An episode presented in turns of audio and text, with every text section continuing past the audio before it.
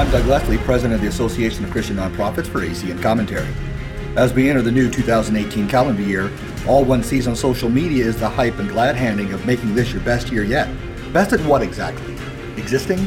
The constant desire to be seen and heard and known for an endless array of encouragement and self propagated wisdom is a dangerous road to travel for the Christian leader.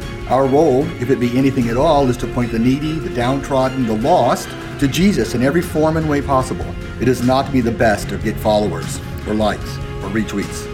To even feel the need to record this reality seems to me to be at best a reflection of how wide our allegiances have drifted in this social era of popularity driven leadership.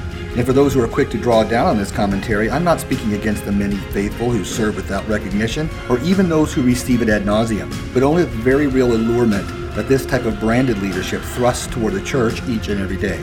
Bill Hybels is quoted as saying leadership in the church is one of the biggest challenges facing the church because without strong leadership, the church rarely lives out its redemptive potential. It isn't the redemptive potential of the church to be its purpose as well, but perhaps this is the main gist. Redemption is hard work and does not fit in 280 characters. Men and women, God does not invite in the good and followed, but the good and faithful servant.